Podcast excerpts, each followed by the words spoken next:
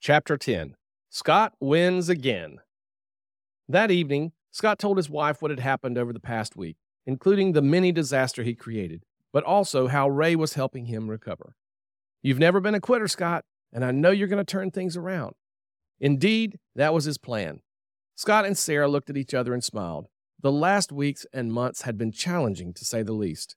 Next afternoon, he would meet with Gary again, which he was nervous about but he was also eager for it because he knew Gary couldn't help but notice his team's success. Numbers don't lie.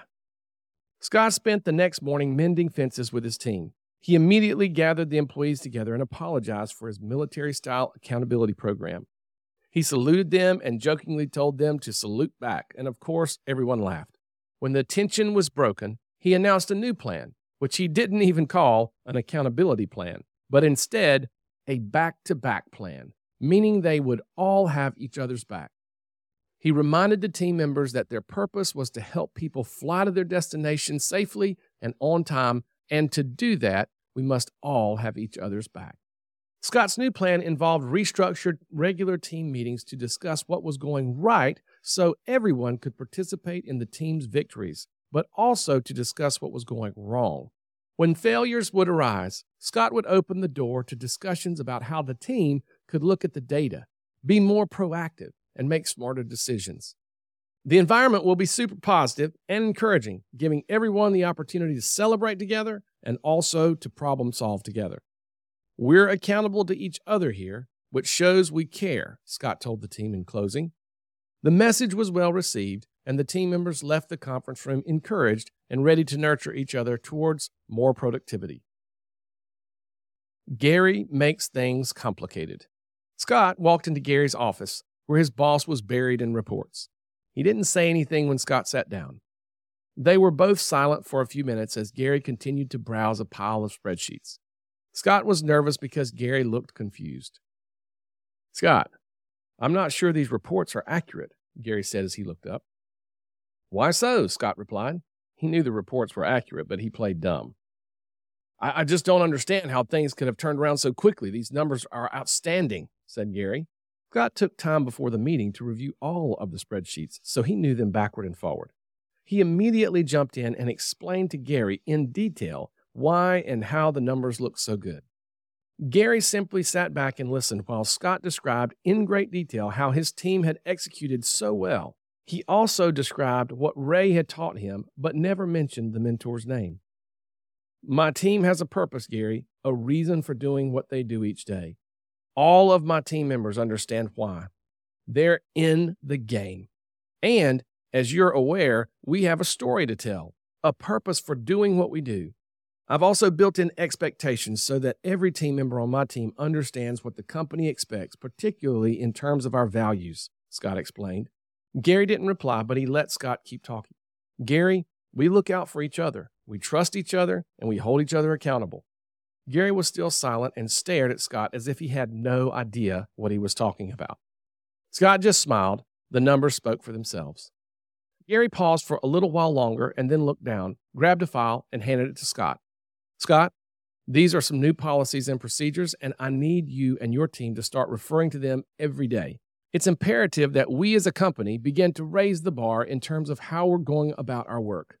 Learn this material and make sure your team does the same. Let me be clear this isn't a suggestion, it's a requirement.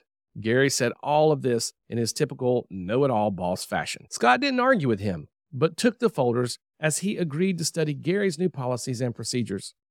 Gary looked down and returned to work without saying anything else. Scott stood up and began to walk out the door, but then he paused briefly and looked back at his boss. Have a super day, Gary.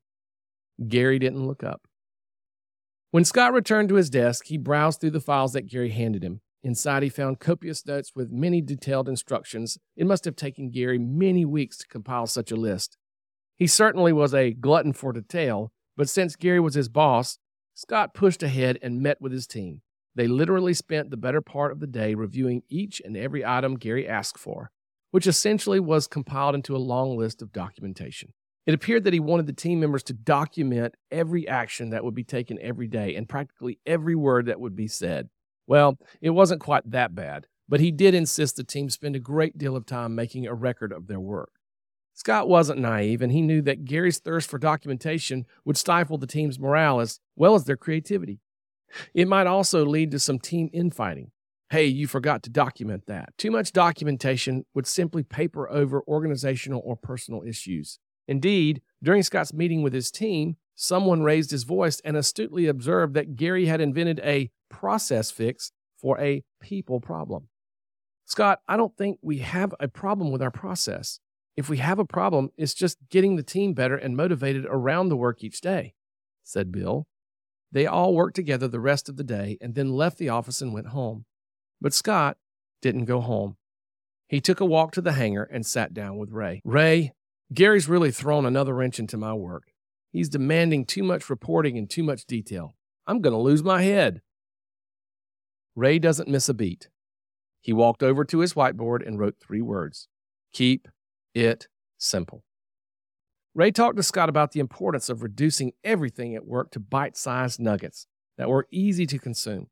Rather than going full throttle with detail, do the opposite. Reduce the fractions, Scott. Don't expand them, he said. Now, this doesn't mean you shouldn't have a manual or a guidebook. A full airplane manual has hundreds of pages, but the pilot isn't paging through them before each flight. Instead, we do a complete but simple pre flight, which is simply a visual walk around of the airplane. Then we jump into the cockpit and locate the flight control column, more commonly called the yoke. The systems and gauges look pretty complicated, but in reality, they're not. It doesn't take much to control a plane. We simply locate the throttle, browse about seven flight instruments, find the landing gear control, and place our feet on the rudder panels. And pretty soon, we're airborne. I'm not saying it's simple, and neither is your work, Scott. But neither a pilot nor a manager should have to spend much time in the manual. You should spend most of your time with what's most important and not the details that are irrelevant to the task at hand. Ray stood up and wrote three questions on the whiteboard Will it be better for our customers? Will it make it safer for our people? Will it improve our company's position? Try to narrow it all down to these three questions, Scott. If what you're doing goes above and beyond these three questions, you might consider spending less time on it. Simplifying your work processes and tasks reduces complexity, streamlines operations, and eliminates unnecessary steps. This leads to increased efficiency and productivity, and it will lessen the stress around the office. When tasks are straightforward and easy to understand, employees can complete them more quickly with fewer errors, saving time and resources. Simplicity fosters a collaborative environment where employees can contribute their ideas and expertise without unnecessary obstacles. Scott intuitively knew this, but Ray's words always motivated him to take action. He walked back to the office, not only ready to tell his team, but also to tell Gary. He was keeping it simple from now on.